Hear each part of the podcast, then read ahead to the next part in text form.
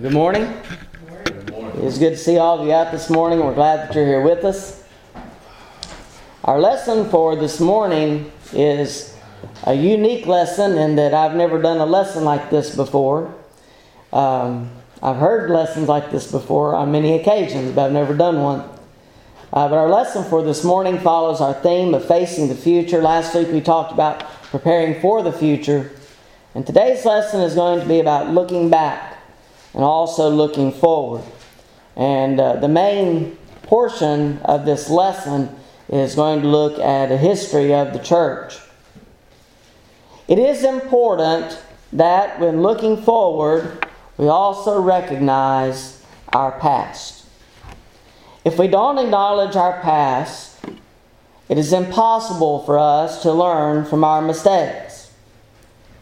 And seeing where we have been helps us to see where we are going. We've often heard the saying, history repeats itself, and often it does. As we look at the Bible especially, we realize that many of the events that happened in Scripture happened later on with other individuals, with other nations, and the things that have happened in Scripture also continue to happen even in our world today. There is one author that said there's nothing new under the sun, and that's very true. History does repeat itself. As important as it is for us to look back, it is just as important that we look forward. One who doesn't look forward is liable to crash. That's a driving reference. Whenever we drive a car or vehicle of some kind, it's important that we look forward. If we keep our eyes on the rearview mirror, we're going to run into something. And it's the same way with our lives as well. We have to continue to look forward. We can't keep our minds and attention on the past. We have to continue to move forward. If we don't look forward, we have no direction, no goal, and nowhere that we want to be. And it's just as important to the church that we look forward as it is in looking at it from a personal standpoint.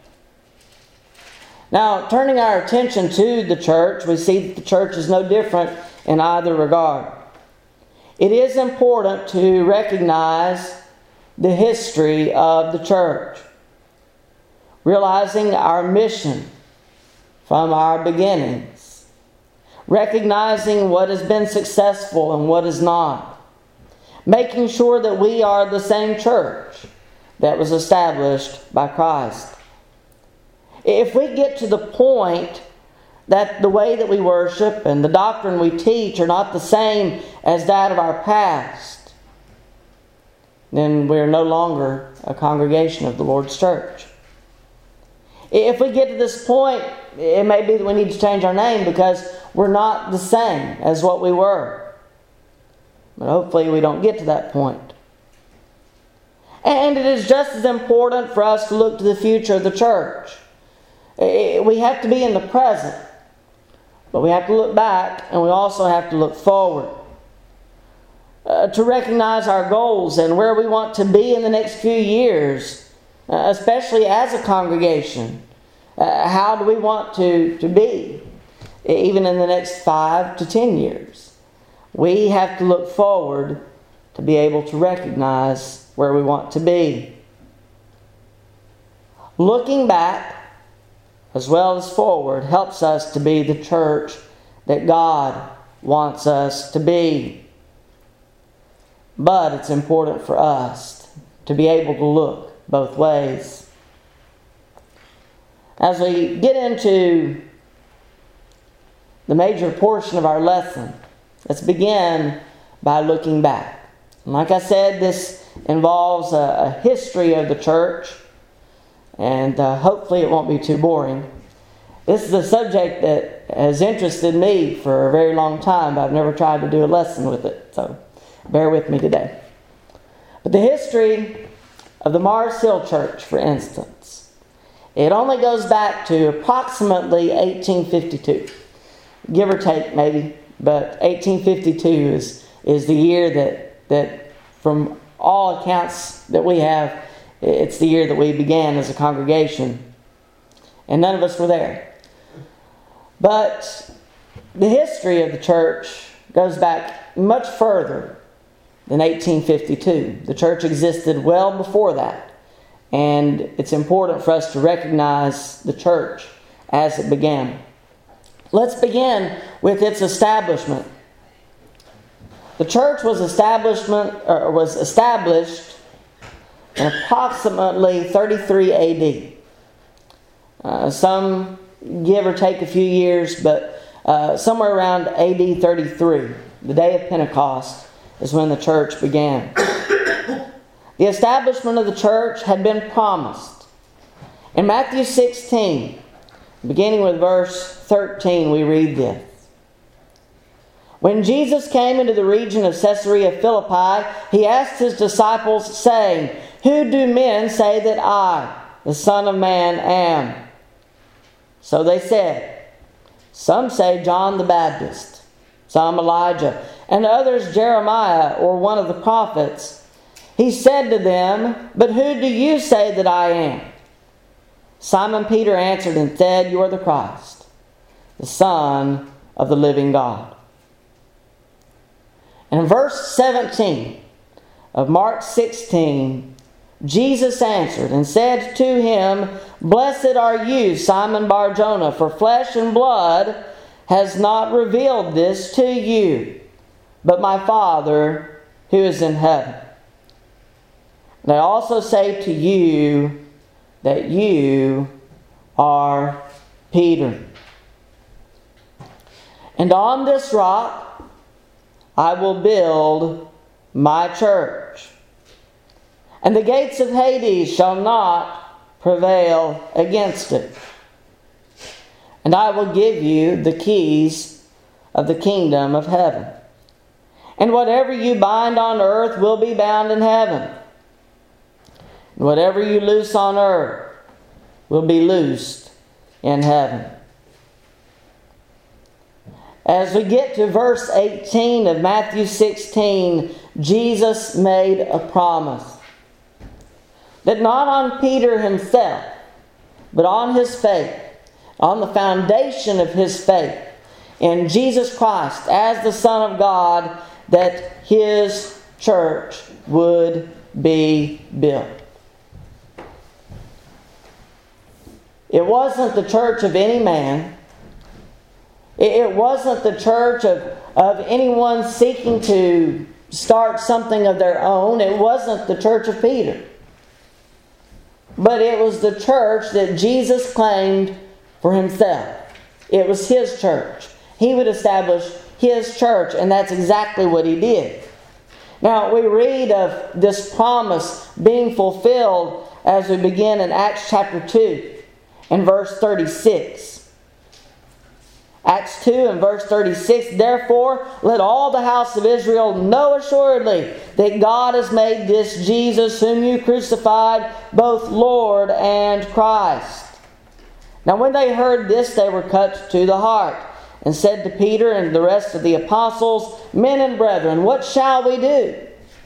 Then Peter said to them, "Repent, let every one of you be baptized in the name of Jesus Christ for the remission of sins, and you shall receive the gift of the Holy Spirit. For the promise is to you and to your children, and to all who are afar off, as many as the Lord our God will call." In verse 40, "And with many other words he testified and exhorted them, saying, Be saved from this perverse generation. And those who gladly received his word were baptized. And that day about 3,000 souls were added to them. And they continued steadfastly in the apostles' doctrine and fellowship, in the breaking of bread and in prayers." The church was established. Following a moving sermon, I guess you could call it, from Peter, the Jews were cut to the heart. And they asked, "What shall we do?" And they were given an answer, "Repent, Let every one of you be baptized in the name of Jesus Christ for the remission of sins. And that's what they did. They obeyed the gospel. And when they did, the church came to be. The church began with some 3,000 members who obeyed the gospel plan of salvation, and they continued in the doctrine of the apostles, the doctrine that had been given to them through Christ. We recall what Jesus had told them in Matthew 28 before His departure, before His ascension. In Matthew 28 and verse 19, "Go therefore and make disciples of all the nations, baptizing them in the name of the Father and of the Son and of the Holy Spirit, teaching them to observe all things that I have commanded you." They continued in the apostles' doctrine, the doctrine that Jesus had handed down to the apostles to give to the people in the establishment of the church. And so we continue in the apostles' doctrine even today.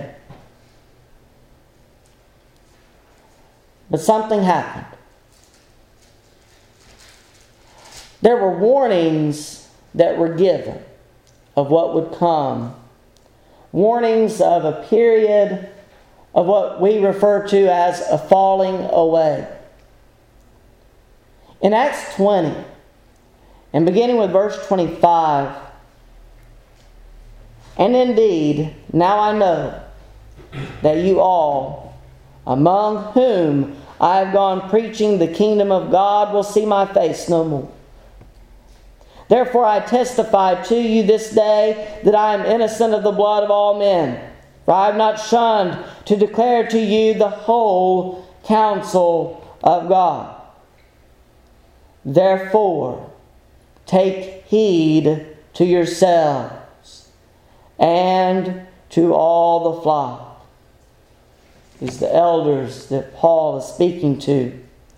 "Take heed to yourselves and to all the flock, among which the Holy Spirit has made you overseers, to shepherd the church of God, which He purchased with His own blood. For I know this, that after my departure savage wolves will come in among you, not sparing the flock. Also from among yourselves men will rise up, speaking perverse things, to draw away the disciples after themselves. Therefore watch and remember that for 3 years I did not cease to warn everyone night and day with tears." Paul warned the elders of the threat of savage wolves coming from where? Not from the world necessarily, but he warned of savage wolves coming in from among themselves, in which the disciples would be drawn away from the truth by them. Notice what is said in 2 Thessalonians chapter 2, beginning with verse 3. 2 Thessalonians 2, verses 3 and 4. "Let no one deceive you by any means, for that day will not come unless the falling away comes first, and the man of sin is revealed, the son of perdition, who opposes and exalts himself above all that is called God, or that is worshipped, so that he sits as God in the temple of God, showing himself that he is God."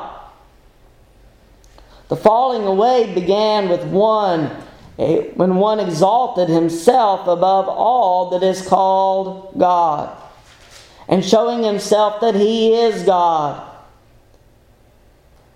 The falling away began because of someone searching for power and glory. A power and glory that is not man's to obtain. Various religions today share in this pattern of exaltation of individuals, even worshiping them as if they themselves are deity. One in particular, the Catholic Church, has exalted the Pope as the head of the church instead of Christ, who is the rightful head of the church, as according to Ephesians chapter 1, verses 22 and 23. In 1 Timothy chapter 4 and verses 1 through 3, 1 Timothy 4 verse 1, "Now the Spirit expressly says that in latter times some will depart from the faith, giving heed to deceiving spirits and doctrines of demons, speaking lies and hypocrisy, having their own conscience seared with a hot iron, forbidding to marry and commanding to abstain from foods which God created to be received with thanksgiving by those who believe and know the truth." Christians would be led astray when pursuing what they wanted to hear. Timothy was warned in 2 Timothy chapter 4, verses 2 through 5. Preach the word. Be ready in season and out of season. Convince, rebuke, exhort with all long-suffering and teaching. For the time will come when they will not endure sound doctrine, but according to their own desires, because they have itching ears, they will heap up for themselves teachers, and they will turn their ears away from the truth and be turned aside to fables. But you be watchful in all things. Endure afflictions, do the work of an evangelist, fulfill your ministry. The changes made within the church to form the religions of today did not happen overnight.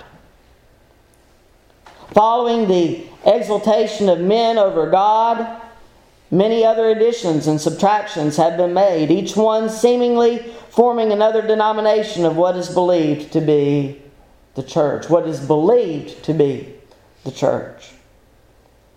Today, for many people, the true church and true religion is almost unrecognizable among the changes of men.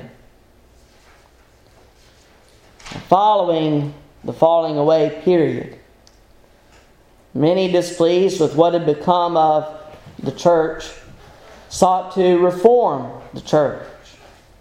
And this is what is known today as the Reformation movement. But instead of using the authority of the Scriptures, however, they reformed it in the way that they wanted it.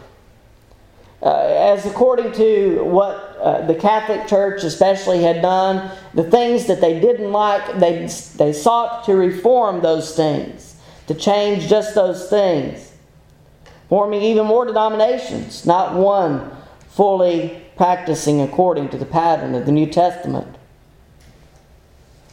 The Protestant movement was begun after Martin Luther penned and published his 95 Theses against the practices of the Catholic Church in 1517.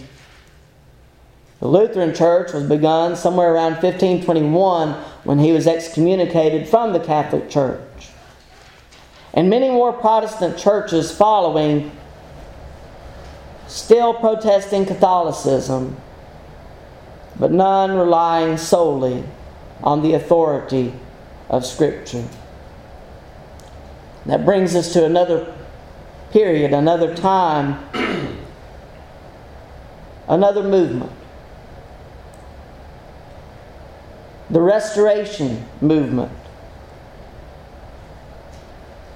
Now, something I want to make clear before we go any further. The Church of Christ is not a Protestant church and was not established in protest of Catholicism or any other religion.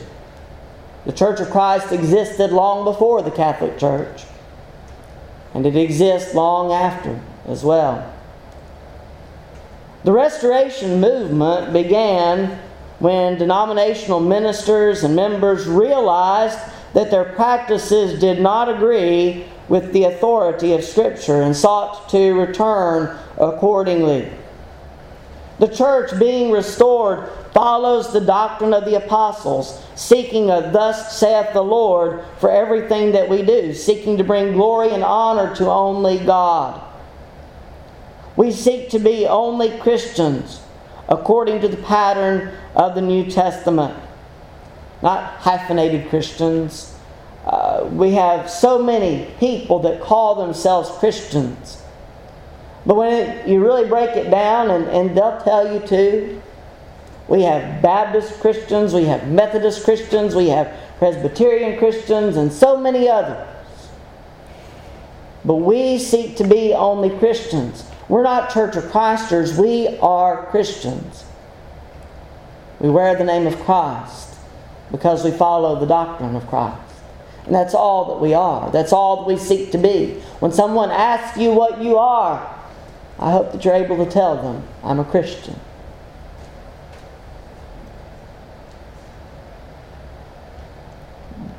We believe in the seed principle, that the teachings of Scripture can only produce Christians when those adhering to it obey the gospel and remain faithful to only God. Our desire is to speak only where the Bible speaks and to remain silent when the Bible is silent, only following the authority of the Scriptures, not adding to and not taking away. That's what the Restoration Movement is all about. It's not about reforming the church, not about taking things that we don't like about this religion and making our own. It's about following God's Word, and God's Word only. More immediately, many once faithful congregations have turned away from faithful service to God. And many of the reasons above could be cited. Many are led away from faithfulness by false teachers who teach things that are pleasing to the ears but not in accordance with God's will for His people. Members within these congregations, they would rather hear a lie than to hear the truth. They would rather hear what pleases themselves than to hear what God wants from them. Elders who fail to shepherd the flock. Might history be repeating itself at least to some degree today? That's exactly how the falling away began. Elders that failed to shepherd the flock, who sought to be exalted above others and sought glory and power.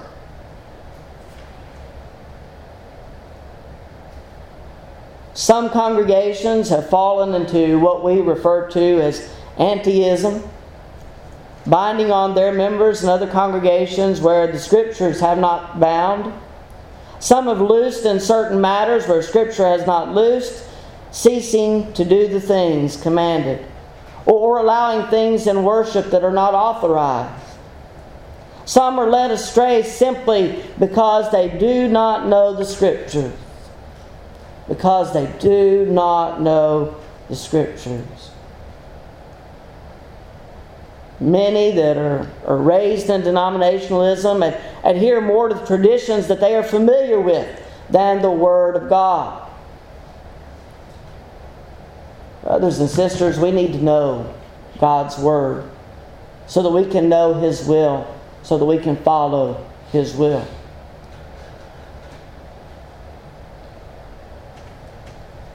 And that's looking back.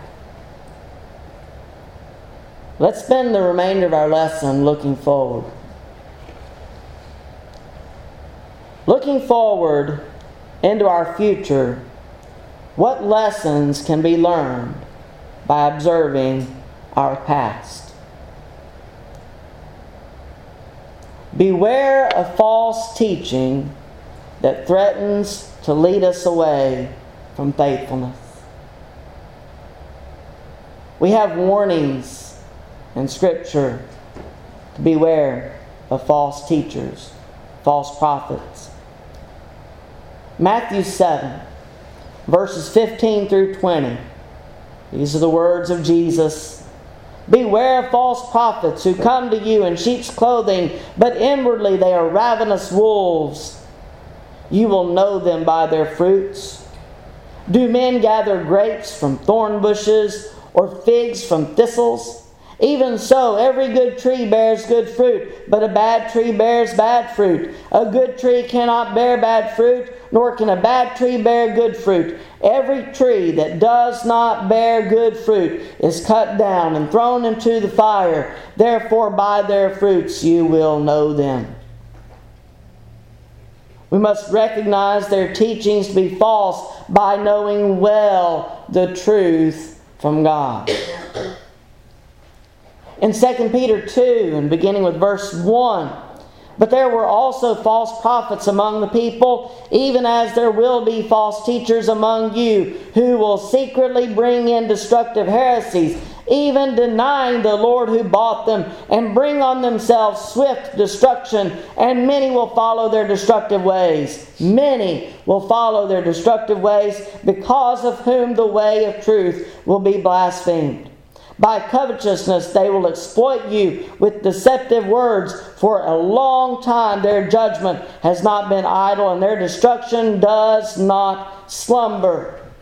The problems of the past are problems that we need to recognize in the future as well. False teachers are still among us, and may be more prevalent today than they've ever been.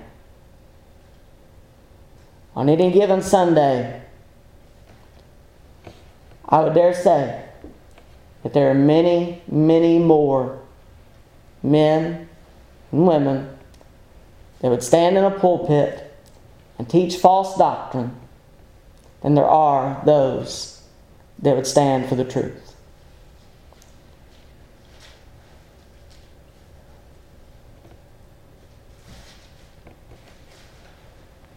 These do not bring about good things with their favorable teachings. They are as vicious as animals. They are deceptive, and they are among us.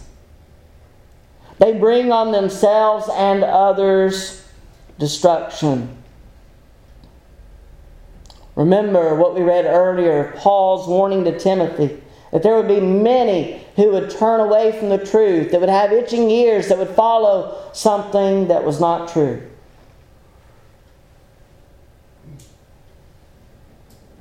False teaching is all around us. And we have a duty, we have a responsibility as Christians to recognize what is true and what is false. And how do we do that? By knowing the Scriptures. We must continue in the apostles' doctrine. As the church began in the first century, what we're told of that church is that they continued in the apostles' doctrine, and that's what we do today. That's what we should do. Warning is given that we won't be led astray from God's Word. We are not to accept any other doctrine than what has already been given to us. Galatians chapter 1, beginning with verse 6. "I marvel that you are turning away so soon from Him who called you in the grace of Christ to a different gospel, which is not another, but there are some who trouble you and want to pervert the gospel of Christ. But even if we, or an angel from heaven, preach any other gospel to you than what we have preached to you, let him be accursed. As we have said before, so now I say again, if anyone preaches any other gospel to you than what you have received, let him be accursed."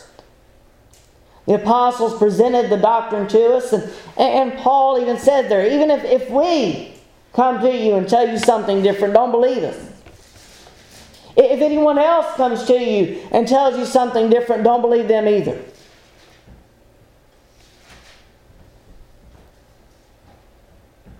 You cannot be turned aside from the truth. We must be busy in the service of our Lord.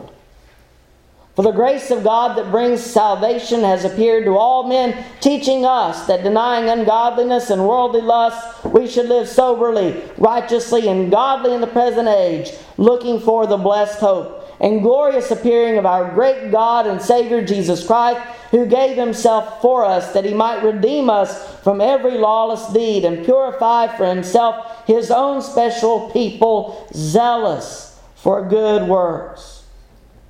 We are saved for the purpose of bringing glory and honor to God, pleasing him with the way that we live and bringing lost souls to him. We are to be busy in doing those good works.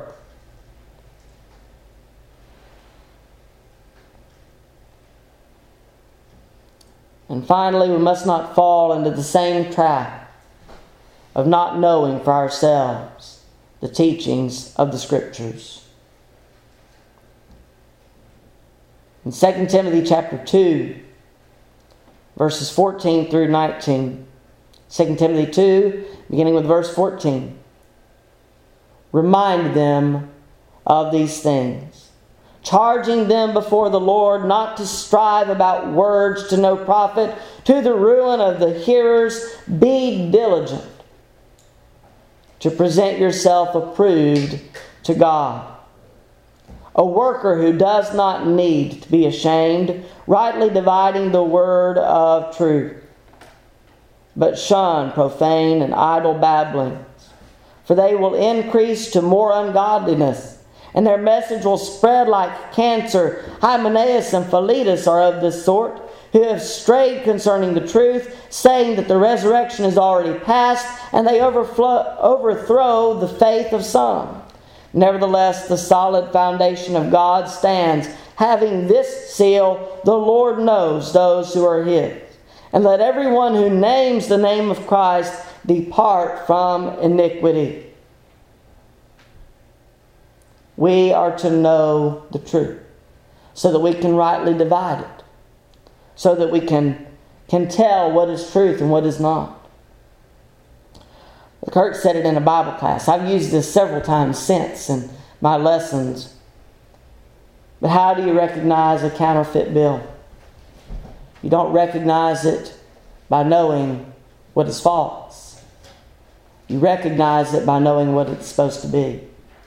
And it's the same way with the Word of God. We're not going to recognize false doctrine as being false doctrine unless we know what God's Word says. We need to know the truth. We need to be diligent in knowing the truth. We need to study, as some translations put it, to know the will of God.